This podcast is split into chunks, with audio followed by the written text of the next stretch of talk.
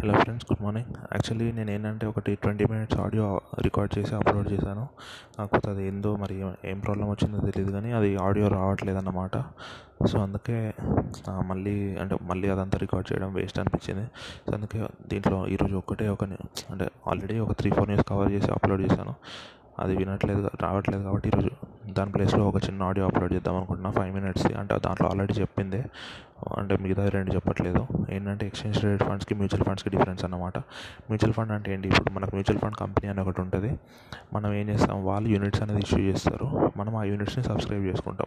అప్పుడు మన మన దగ్గర తీసుకున్న డబ్బులతో వాళ్ళు ఏం చేస్తారు? వాళ్ళు వాళ్ళ ఇన్వెస్ట్మెంట్ టీమ్తో డిసైడ్ అయ్యి కొన్ని స్టాక్స్లో ఇన్వెస్ట్ చేస్తారు అన్నమాట అలా చేయడం వల్ల ఏమవుతుంది? మన క్యాపిటల్ ఇంకా నార్మల్ క్యాపిటల్ అప్రిషియేషన్ అవుతుంది డివిడెండ్ వస్తుంది. ఆ డివిడెండ్ని మళ్ళీ వాళ్ళు రీఇన్వెస్ట్ చేస్తారు. ఇది మ్యూచువల్ ఫండ్ స్కీమ్. ఇక్కడ కాకపోతే ఒకటి ఏంటి?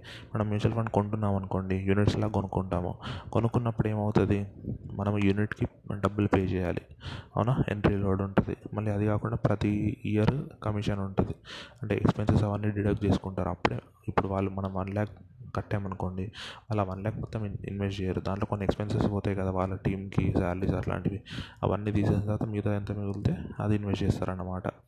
మళ్ళీ మనం ఎగ్జిట్ అవుతాం కదా ఎగ్జిట్ అప్పుడు కూడా ఎగ్జిట్ లోడ్ ఉంటుంది. అంటే ఎగ్జిట్ కమిషన్. సో ఈ మూడు ఉంటాయి ఎక్స్చేంజ్ మ్యూచువల్ ఫండ్ అయితే. అదే ఎక్స్చేంజ్ ట్రేడెడ్ ఫండ్ అనుకోండి పేరులోనే ఉంది అవునా? ఎక్స్చేంజ్ ట్రేడెడ్ ఫండ్ అని అవునా?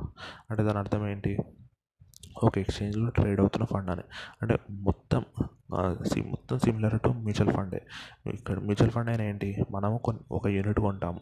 ఆ యూనిట్ వాళ్ళు ఏం చేస్తారు? వాళ్ళు ఈక్విటీస్లో ఇన్వెస్ట్ చేస్తారు. ఈటీఎఫ్ కూడా అంతే. మనం ఈటీఎఫ్ ఈటీఎఫ్ యూనిట్ని పర్చేస్ చేస్తాము.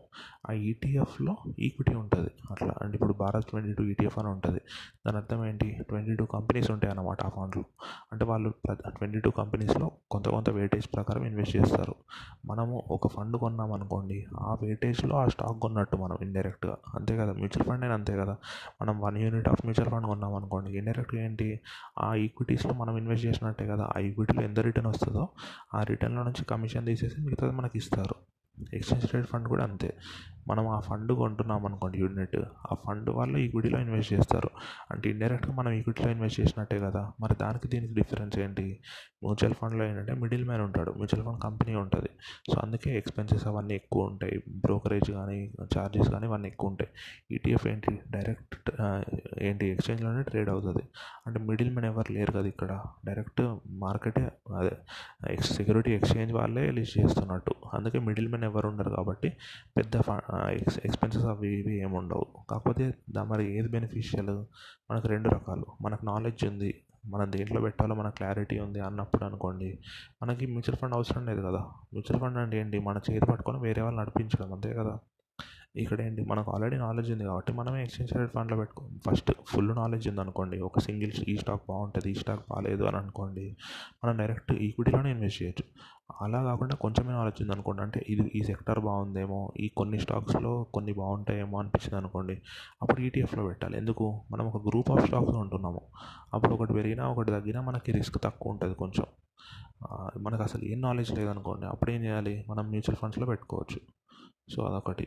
ఇదే మేజర్ డిఫరెన్స్ ఈటీఎఫ్కి మ్యూచువల్ ఫండ్కి సో ఆడియో ఏమైందో తెలియదు సో అదొకటే. అంటే వేరేవి కూడా ఉన్నాయి. కాకపోతే ఇంకా అవి మళ్ళీ చెప్పి మళ్ళీ టైం వేస్ట్ అదంతా. సో అందుకే అది చెప్పట్లేదు.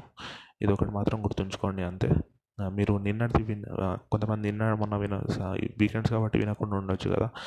సో అలాంటి ఎవరు అలాంటి వాళ్ళు ఎవరైనా ఉంటే మాత్రం వినండి ఖచ్చితంగా. నిన్నటిది మాత్రం ఖచ్చితంగా వినండి. నిన్న ఏంటంటే మనం టీసీఎస్ గురించి ఒకటి అనాలిసిస్ చేసాము. టీసీ సారీ టీసీఎస్ అన్న టాటా మోటార్స్ గురించి అనాలిసిస్ చేసాము. దానికి ఎందుకు లాస్ వస్తుంది? దాని స్టాక్ ప్రైస్ ఎందుకు పడిపోతుంది అని అనాలిసిస్ చేసాము. సో అది మాత్రం గుర్తుంచుకోండి. మర్చిపోకుండా అది వినండి. All the best thank you so much